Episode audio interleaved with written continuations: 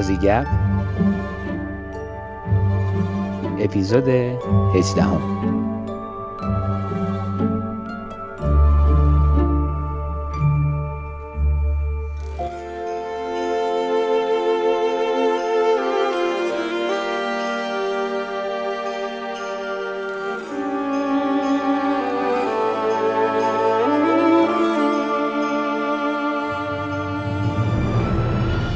سلام من ایمان هستم و این اپیزود 18 هم از پادکست آزیگپ هست که در مرداد سال 1400 منتشر میشه. آزیگپ پادکستیه در خصوص استرالیا و مهاجرین فارسی زبان. و من در هر اپیزود با مهمان برنامه در خصوص تجربیات شخصی و شناختش از استرالیا و فرایند مهاجرت و اثرات و طبعات اون گپ می‌زنم. من در آزیگپ ارزش بسیار زیادی برای زاویه نگاه شخصی مهمان به مسائل، دقدقه ها و چالش های مهاجرت و مهاجر در استرالیا قائل هستم و اساس این پادکست بر شنیدن این تجربیات شخصی است. اگرچه نگاه شخصی نمی‌تونه به عنوان یک ملاک کامل و جامع برای همه در نظر گرفته بشه ولی می‌تونه به ما کمک کنه تا زوایای مختلف یک موضوع رو ببینیم و آشنا بشیم. مهمان من در این اپیزود علی عبیری از شهر برنزدیل در ایالت ویکتوریا است. بیشتر تمرکز صحبت ما در این اپیزود پیرامون شرایط زندگی در regional استرالیا است و با توجه به اینکه ویزای 491 به عنوان یک تایپ ویزای پرطرفدار بین ایرانی ها تحت شرایطی الزام زندگی در مناطق regional رو داره شاید شنیدن این اپیزود به دارندگان این ویزا کمک کنه تا با زندگی در مناطق regional بیشتر آشنا بشن به صورت کلی هم بد نیست که از حال و هوای شهرهای شلوغ بزنیم بیرون و چند اپیزود رو در regional بگذرونیم. خبرش رو هم الان بدم که در اپیزودهای آینده در خصوص سایر تجربیات علی مانند کمپینگ و ساخت camper، روزنامه نگاری و مشاهداتش از bushfire سال 2019 صحبت خواهیم کرد. خلاصه رو کوتاه کنم این شما و این اپیزود 18 هم با علی از برنزدیل علی جان سلام. ممنون میشم که خودتو معرفی کنی برای ما و بگی که ما از کجا صدای تو رو میشنویم. سلام علی عبیری هستم از شهر کوچیک برنزدل در ایالت ویکتوریا استرالیا با شما صحبت می‌کنم. سال 2013 به استرالیا اومدم به همراه خانوادم و کار اصلیم هم مهندسی مکانیک هست و علاوه بر اون به عنوان روزنامه نگار پاره وقت فعالیت می‌کنم. علی شهر برنزدل درست تلفظ کردم برنزدل. این توی ویکتوریا هست درسته؟ و من سرچ کردم دیدم حدوش 15 هزار نفر حالا این شهر جمعیت داره.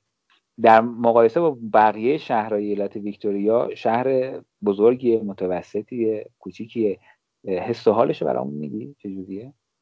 بله شهر برنزل یه شهر به نسبت کوچیک حساب میشه توی ایالت ویکتوریا. در مقایسه با مثلا کلان شهر ملبورن یا شهر بزرگی مثل جیلانگ یا بندیگو خب شهر کوچیکی حساب میشه. ولی خب اونقدری هم کوچیک نیست. یعنی خب با معیارهایی که ما تو ایران داشتیم تو به ورود برامون خیلی کوچیک بود. ولی کوچیک و بزرگ بودن یه ذره خب به امکانات شهر بستگی داره و امکانات این شهر برای زندگی کافی بوده و واسه همین هم بوده که ما در واقع اینجا مستقر شدیم و سالهاست که داریم اینجا زندگی می‌کنیم. برام سوال شد که چجوری رسیدی به این شهره؟ یعنی اینکه از قبلی که بری برسی استرالیا هدف گذاشته بودی که یه راست بری اونجا یا نه؟ روند سالهای اولیه زندگی کم کم تو رو برد و با این شهر آشنا کرد. والا نه من قبل از اینکه اصلا به استرالیا بیام اصلا اسم این شهر رو نشنیده بودم و تمام چیزی که می‌دونستم در مورد شهر بزرگ استرالیا بود و خب مثل تقریبا 99 درصد مهاجرا منم هدفم این بود که توی یکی از شهرهای بزرگ زندگی کنم و تمام در اون رنکینگی که تو ذهنم بود این بود که مثلا سیدنی بهتره یا ملبورن بهتره یا بریزبن بهتره که نهایتا به این رسیدم که برم بریزبن و اینم به خاطر این بود که خواهرم در شهر لیزمور ایالت نیو ساوت تحصیل می‌کرد و خب بزرگترین در واقع شهر capital city به لیزمور همون شهر بریزبن تو ایالت کوینزلند بود.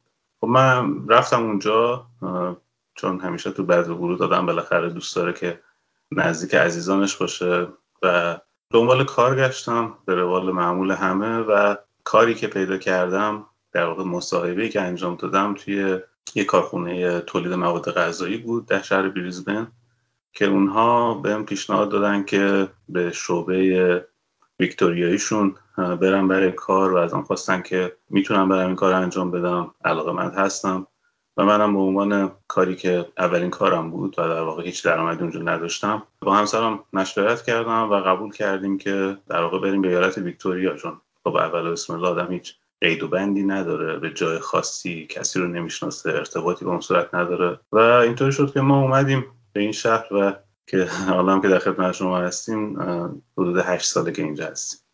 پس کار شما رو برد به این شهر. دیگه الان هشت ساله یعنی تو همون شرکت هستی یا نه؟ کارتو عوض کردی ولی در واقع توی شهر موندی.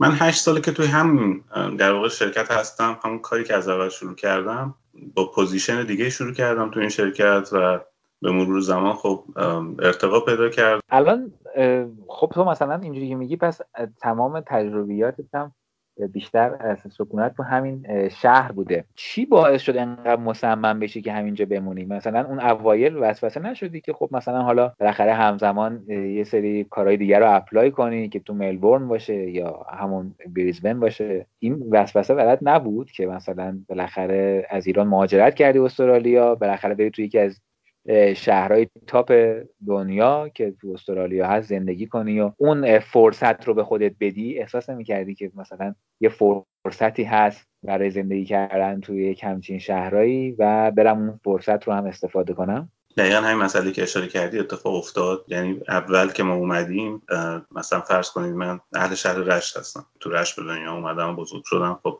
شهر خیلی بزرگی تو ایران نیست. ولی خب شهر شلوغی بود ترافیک زندگی شبانه نمی‌دونم چه می‌دونم ساعت مثلا یک شب ما می‌رفتیم به فرض بستنی میخوردیم و اینا. حالا اومدیم به استرالیا وارد بریزبن شدیم. پنج ماه شش ماه تو بریزبن زندگی کردیم. دیدیم نه ساعت مثلا هفت شب یا مثلا ساعت هشت شب تو بریزبن. مثلا اگه چیزی می‌خواستی بخرید دیگه همه جو تعطیل. بعد حالا اومدیم به شهر برنزل. اومدیم دیدیم که نه مثلا اینجا ساعت پنج همه چی تعطیله. اینکه بری تو خیابون قدم بزنی پارکی بری نمی‌دونم زندگی شبانه و فلان و اینا اصلا خبری نیست. خب این یه در واقع شوک بزرگ فرهنگی بود که برای ما اتفاق افتاد. و برامون خیلی عجیب بود و اول که اومده بودیم چون بریزبن رو دیدیم و دوست داشتیم و خیلی تجربه های خوبی داشتیم خیلی به فکر این بودیم که برگردیم بریزبن. و بعد از اونم آره چندین بار من اپلای کردم برای کارهای مختلف توی ملبورن سیدنی بریزبن. ولی هر بار به این نتیجه رسیدم که نه من بهتر اینجا بمونم. یعنی وقتی که چیزهایی که به دست می آوردم و چیزهایی که از دست می دادم دو, دو تا کفه ترازو میذاشتم. می‌دونم که من واقعا اگر این کار رو بکنم فقط یه تصمیم از روی احساس هیچ دستاوردی برای خودم نداره برای خانوادم نداره و کیفیت زندگی میاد پایین. و تا یکی مثلا بگم دو سه سال اول با این طرز تفکر یعنی با طرز تفکر این دو کفه ترازو ما تصمیم گرفتیم که اینجا بمونیم. ولی بعد از اون شاید بگم از سال تقریبا چهارم تا امروز روز به روز این کفه ترازو به نفع جایی که هستیم سنگین تر شد و یه جورایی ما خوشحال شدیم از انتخابمون از اینکه اینجا رو برای زندگی انتخاب کردیم. یعنی در درجه اول زندگی در ریجینال یعنی در خارج از شهرهای بزرگ شهرهای خیلی مسیو و کلان شهرها. و در درجه دوم این نقطه خاص از ریجینال استرالیا یعنی جایی که ما تجربه های خیلی جدیدی داشتیم. ما در واقع سبک زندگیمون عوض شد. جذب جامعه استرالیایی شدیم به خاطر اینکه شاید ما سه سال یا چهار سال تنها خانواده ایرانی اینجا بودیم. ما خیلی به صورت سریع مجبور شدیم که خودمون رو بخ بدیم با جامعه. و همین هم خیلی ما رو در معرض تجربه های جدید آدم های جدید قرار داد که خیلی برامون لذت بخش بود. یعنی ما مثلا اگر توی در فرض ملبورن زندگی کردیم هرگز تجربه رو که اینجا داریم از طبیعت کردی از زندگی در واقع اوتدور تجربه های خیلی خاصی که توی شهرها آدم نمی‌بینه نمیداشتیم اگه می‌رفتیم به شهر بزرگ. و هیچ وقت مثلا نمی‌دونستیم که همچین چیزایی وجود داره. و اولا خب ما خیلی احساس دلسوزی رو از سمت دوستانمون می‌دیدیم که آره مثلا این بنده خدا اینجا زندگی می‌کنه. و از همون می‌خواستن که شما چرا ملبورن نمیاد چرا نمی‌دونم مثلا جاتون عوض نمی‌کنین و اینا. و این خیلی توضیح دادنی نبود واسهشون. ولی الان خیلی ها خیلی از دوستامون برعکس از ما می‌خوان که چطور میشه اومد در اینجا زندگی کرد. چند تا کلمه کلیدی رو استفاده کردیم. من دارم که به همش برسیم. از یکیش که برام خیلی مهمه می‌خوام شروع کنم کیفیت زندگی. اگه اشتباه نکنم گفتی که احساس کردی که کیفیت زندگی که تو این شهرداری رو نمی‌تونی مثلا در ملبورن کسب کنی. تعریفت از کیفیت زندگی چیه که مد شده با شرایط این شهره؟ چون فکر می‌کنم که به صورت عامه اگر بخوایم در مورد کیفیت زندگی صحبت کنیم مثلا میشه دسترسی به همون نقل عمومی دسترسی به زیر ساخت ها دسترسی مثلا به امکانات روز. اینا چیزایی نیست که تو نگاه اول آدم احساس کنه که می‌تونه مثلا توی شهر 15 هزار نفری در مثلا ایالت ویکتوریا اینا رو مچ کنه. فکر می‌کنم کمی باید بیشتر برام توضیح بدی. ببین یه ذره این تعریف شهر کوچیک و بزرگ برای ما یه ذره از اون background فرهنگیمون تو ایران نشأت می‌گیره. مثلا تو ایران تهران خب امکانات بسیار بیشتری در مقایسه با شهرهای مراکز و استانهای دیگه که مثلا ایران داره. یا مثلا خود مرکز استان نسبت به جاهای دیگه امکانات بسیار بیشتری داره. ولی در استرالیا و در کل در کشورهای توسعه یافته وضعیت اینطوری نیست. یعنی اگر یه شهری 15 هزار جمعیت داره به تناسب اون جمعیتش هم امکاناتش رو داره. یعنی اینطوری نیست که مثلا بیمارستان نداشته باشه. نه بیمارستان داره و بیمارستانی متناسب با وضعیت جمعیت خودش داره. مدارسش متناسب با جمعیت خودش. اینطوری نیست که کیفیت ها بیاد پایین. کیفیت ثابت میمونه کمیت تغییر می‌کنه به تناسب جمعیت. و در مورد زیر ساخت در مورد همه زیر ساخت ها تقریبا اینطوریه. ولی مثلا چه می‌دونم یه شهر کوچیک جاذبه های پرزرق و برق شهر بزرگ رو نداره ولی برای زندگی کاملا اون چیزایی که لازمه می‌تونی توش پیدا کنی. البته اینو دارم میگم خب بستگی به شهر کوچیکم داره. یعنی مثلا تو مثلا regional استرالیا شما می‌تونی از مثلا شهر regional تو ویکتوریا تو منطقه East Gippsland که ما هستیم در نظر بگیری و مقایسه کنیم با regional South Australia که مثلا امکانات کمتری داره آب کمتری داره. و من چون خیلی سفر کردم خیلی جاها رو دیدم و به پشتوانه این دارم میگم که انتخاب ما انتخاب درستی بوده. در مورد مثلا حمل و نقل عمومی و کیفیت زندگی هم همینطور یعنی شما کیفیت زندگی تعریف من از کیفیت زندگی اینه که درآمدی داشته باشم که کافی باشه و با اون درآمد بتونم حداقل چیزهایی رو که می‌خوام داشته باشم. یعنی خونه رو داشته باشم که جاش برام کافی باشه دوست داشته باشم خانوادم توش راحت باشن.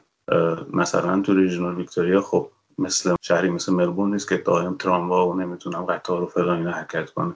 ولی من با یه ماشینی که خودم دارم می‌تونم مثلا تو پنج دقیقه برم سر کار و پنج دقیقه برگردم خونه. در مقایسه با این که مثلا بخوام تو ملبورن دست کم یک ساعت و نیم دو ساعت یا گاهی سه ساعت تو ترافیک بمونم هر روز. تعریف کیفیت زندگی برای من اینه. یعنی من اگه بخوام برم و مثلا در سال 200 روز بخوام برم سر کار و هر روز دو ساعت تو ترافیک هدر بدم. این یه جوری باعث میشه که من علاقم رو از دست بدم تو زندگی شهر توی شهر بزرگ. چون عملا اون زرق و برق ها مثلا کازینو تو ملبورن یا خود مرکز شهر ملبورن اون تفریحات و کاری که توش هست این من به عنوان کسی که تو ریجنال ویکتوریا زندگی می‌کنم با یه سفر به ملبورن می‌تونم برم اینا رو تجربه کنم. ولی تو مرکز اینا زندگی کردن و هر روز با در واقع ترافیک و شلوغی و هزینه های بالاشون سر کرده زدن یه ذره فرق می‌کنه با دیدنشون از راه دور. اینکه دوست دارم فلانجا رو ببینم یا تجربه کنم با اینکه دقیقا خونم کنارش باشه خیلی فرق داره. فکر می‌کنم منظورم رو بتونم اینطوری بهتر بتونم توضیح بدم.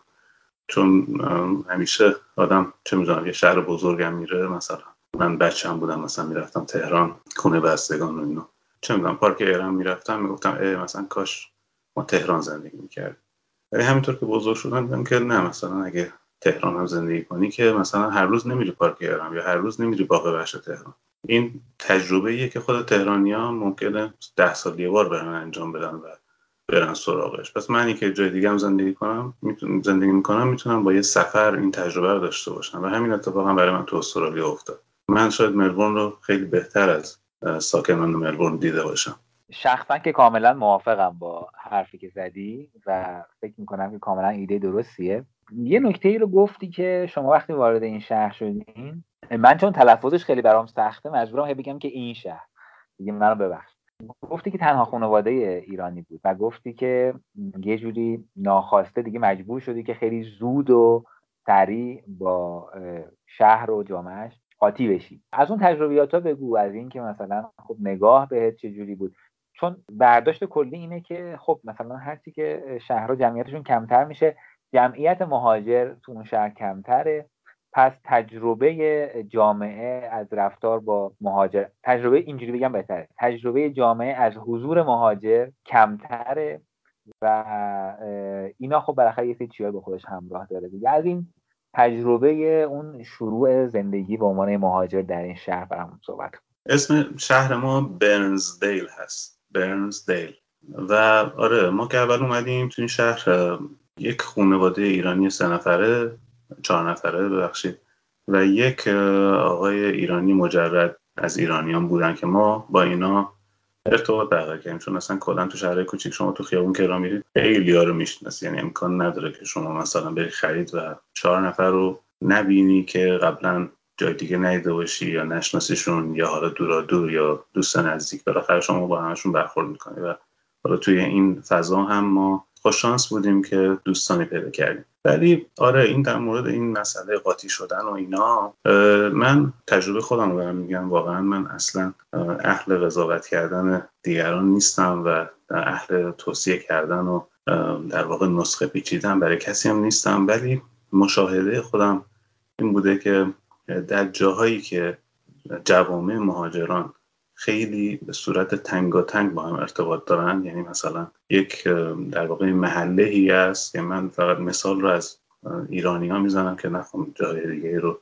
در واقع مردمان دیگه رو در واقع در موردشون قضاوت کنم. می‌دونم که ایرانی ها این مثال من راحت میپذیرن.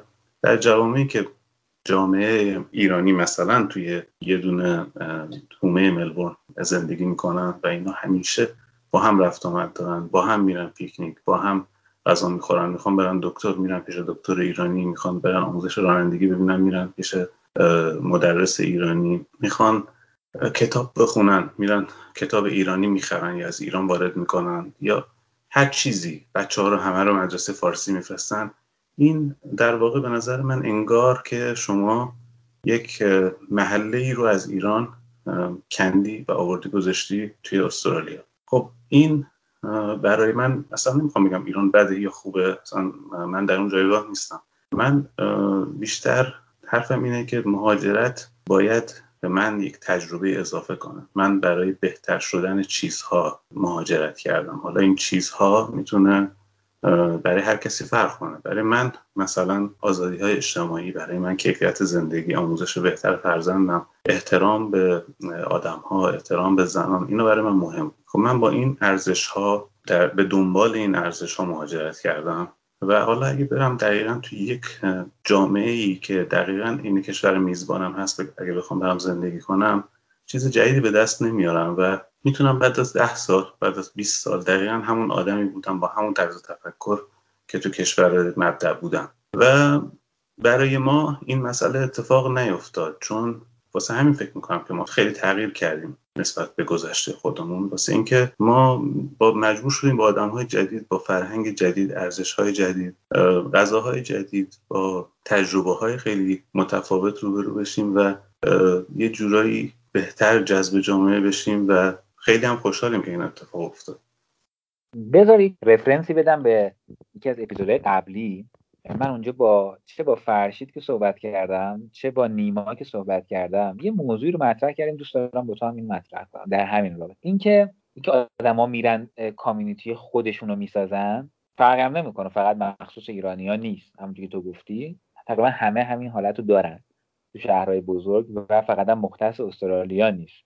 تو همه شهرهای بزرگ دنیا که مهاجر پذیر هستن اتفاقا معمولا میفته علتی که مطرح شد هم از سمت فرشید هم از نیما این بود که چون که جامعه جامعه میزبان در جذب بیشینه در جذب بیشینه افراد مهاجر موفق نیست افراد کم کم اون روابط اجتماعی رو که نمی‌تونن تو جامعه جدید بسازن مجبورن و میرن در همون جامعه نمونه و سمپل و کامیونیتی سمپلی که از ایرانیا به وجود اومده اونجا میرن پیدا می‌کنن. یعنی چون فرد نمی‌تونه اون روابط اجتماعی پایداری که نیاز یک انسان اجتماعی هست رو بسازه و حالا آیتم دیگه احساس می‌کنه که از سمت جامعه مورد تبعیض قرار می‌گیره احساس می‌کنه که در جامعه پذیرفته نمیشه در مثلا مهمونی پذیرفته نمیشه به مهمونی دعوت نمیشه. حالا همه اینها رو همدیگه که جمع میشه احساس می‌کنه که نیاز داره برای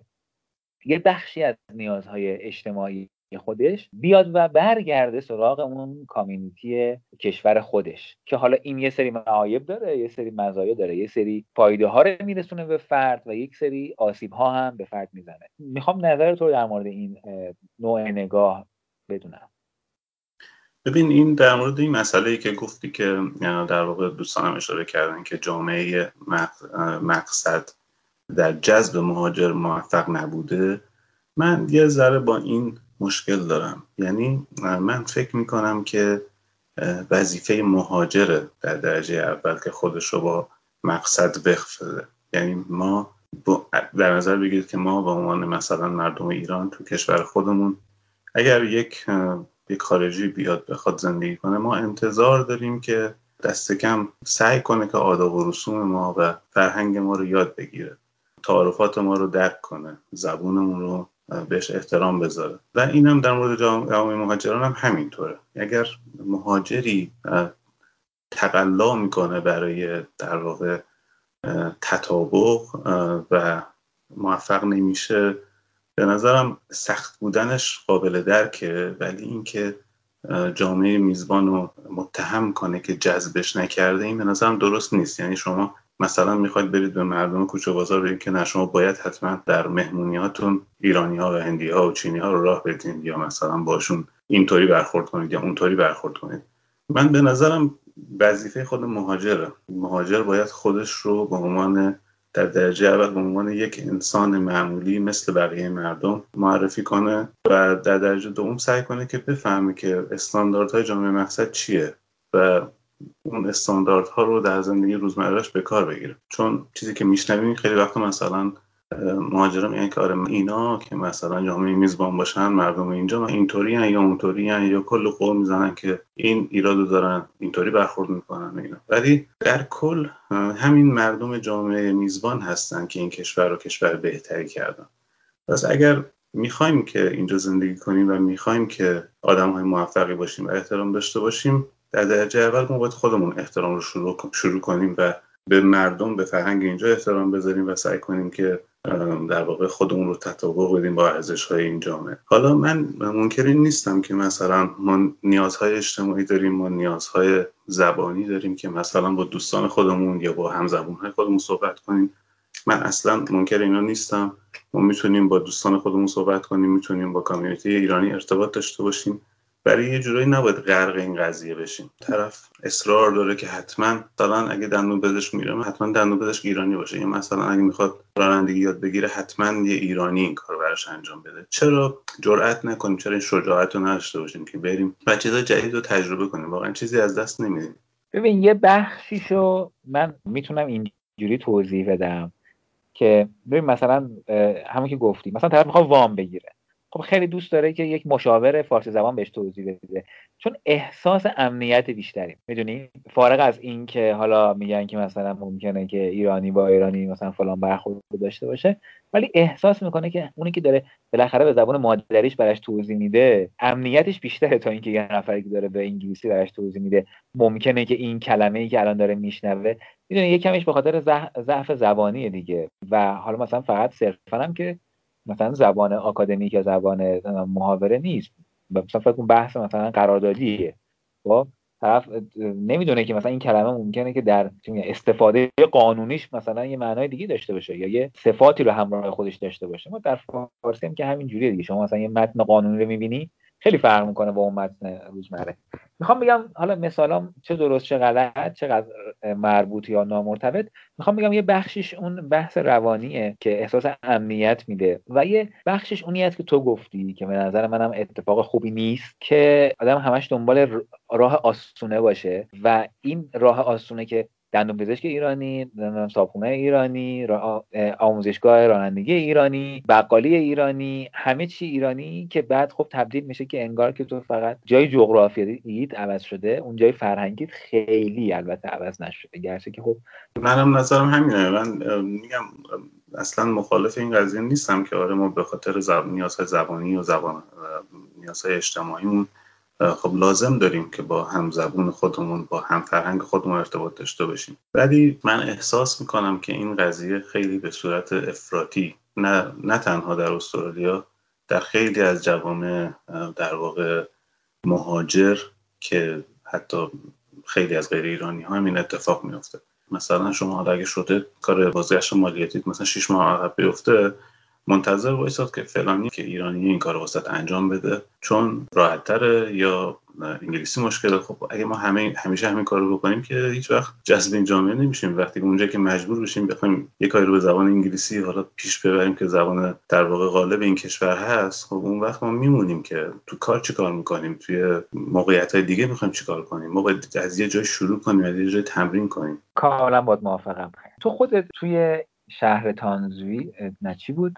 برنزدیل من یادم میره این تلفظش درسته برنزدیل آره. در شهر برنزدیل ماهای اول چه جوری بود ماهای اول چه حسی داشتی چه سر کار چه تو خونه تو محلات چون که مثلا حالا تو اینو بگو من من, من مثالی تو ذهنم هست میگم ببین ماهای اول خب خیلی آدم توجهی به زیاد به اطرافش نداره. ماهای اول آدم دنبال اینه که دنبال خیلی نیازهای خیلی بسیار اولی هست یعنی من دنبال این بودم که آره برم سر کار این چیزی که اینا دارن میگن و بفهمم اصلا فضای کار فرهنگ کار اینجا چطوره این که اصلا دارن میگن یعنی چی؟ لحجهشون رو تشخیص بدم بدونم تو محل کارم کی رئیسه کی دومه کی مهم نیست نمی‌دونم اینجور چیزا و بیرون از اونم دنبال خونه باشم دنبال آب و برق و نمی‌دونم مدرسه بچه باشم و این حرفا.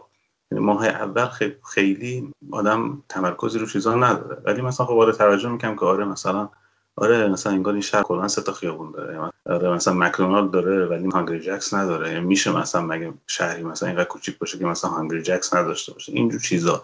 مقایسه هایی که از چیزایی که دیده بودم تو بریزبن و چیزایی که اینجا نداشت و همش سبک سنگین کردن اینکه آره تصمیم درستی گرفتم یا نه.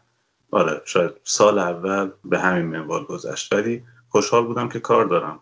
درآمد دارم می‌تونم کرخونه بدم و اون پولی که از ایران آورده بودم و همون اول بسم الله تموم شد دیگه وابستگی به اون نداشتم. دونسته بودم رو پای خودم وایسم. از مدرسه بچه ها گفتی. مدرسه بچه ها چطوریه؟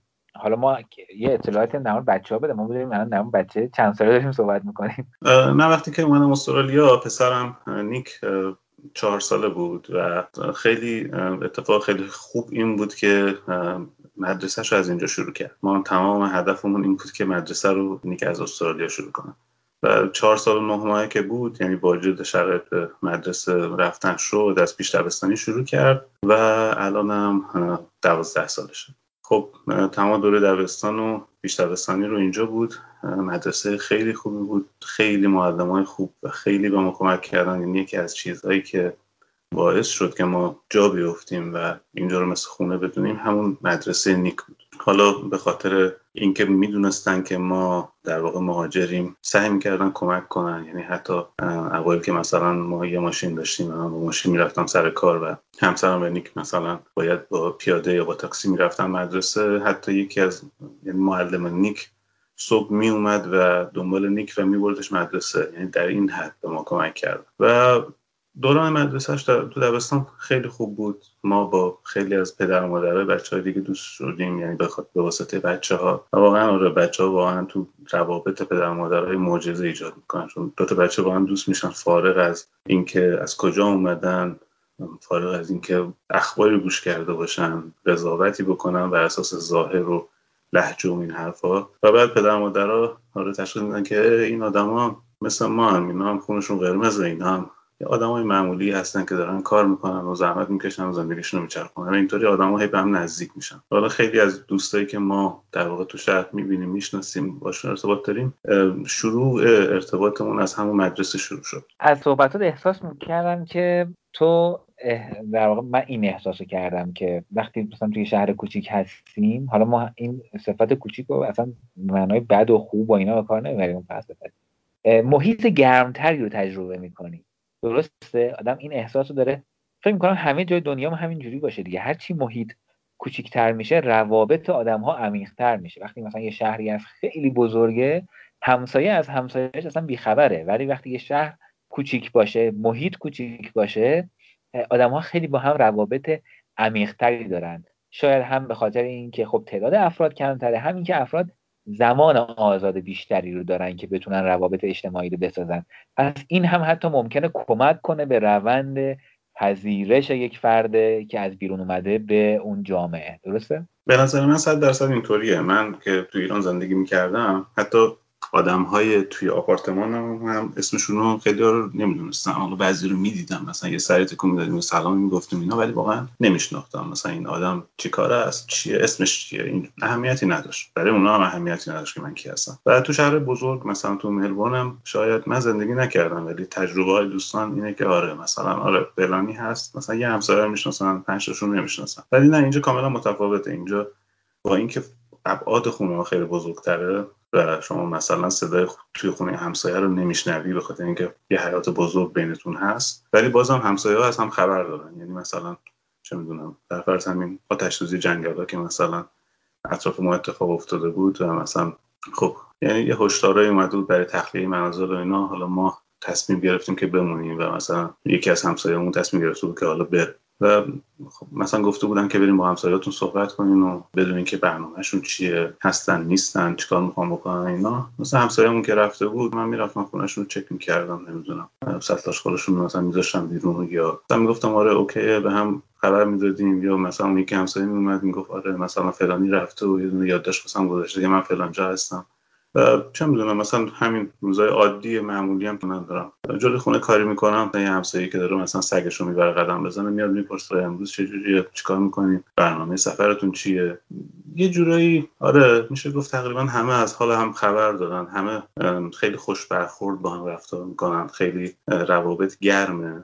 و از طرف دیگه هم مهاجر تو شرایط کوچیک کمتره و خب خیلی اول مثلا احساس می‌کنن که آره مثلا اینا انگار مثلا نجات پرستن یا مثلا ما رو تحویل نمی‌کنن. در صورتی که اصلا براش برای خیلیشون جدیده مثلا. یه آدمی که قیافش اینطوری و با این لهجه حرف می‌زنه مثلا کجایی طرف میاد میگه مثلا تو مجارستانی هستی یا تو مثلا عراقی هستی یا کجایی هستی؟ براشون عجیب و جالبه که مثلا چرا یه نفر باید پاشه مثلا از یه کشور دیگه بیاد اینجا زندگی کنه؟ چون ندیدن تجربه نکردن و یه جورایی به خیلی از رفتارهایی که آدم فکر می‌کنه مثلا یه ذره عجیب غریبه واسه اینه که طرف اصلا هیچ تجربه ای نداره هیچ مشاهده ای نداره.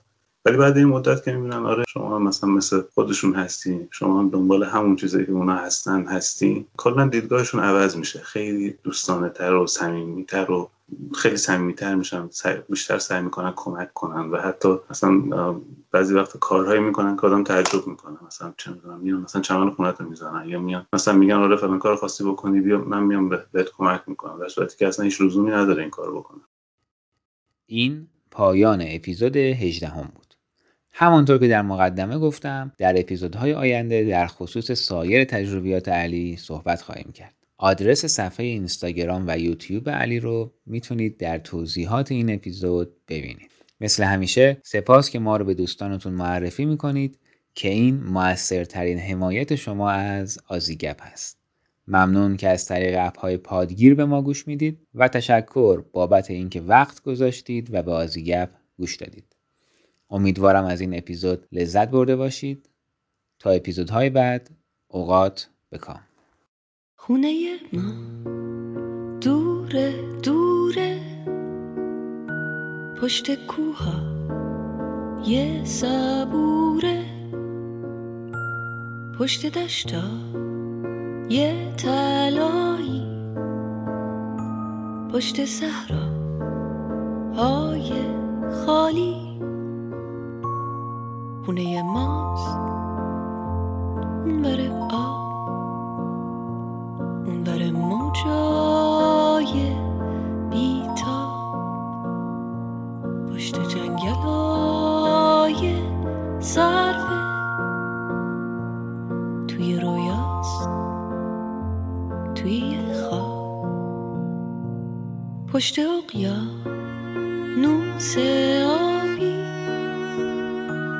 پشت باغا یه گلابی.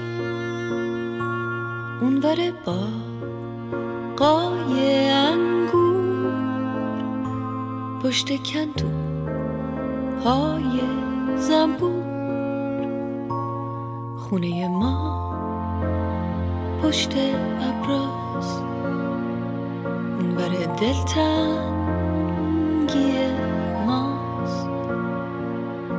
جاده های خیسه. پشت بارون پشت